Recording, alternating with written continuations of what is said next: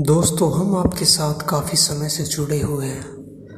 और आप अगर हमारी कहानियाँ आगे भी सुनते रहना चाहते हैं तो हमारे साथ यूट्यूब पर सुनील हॉरर स्टोरीज़ के साथ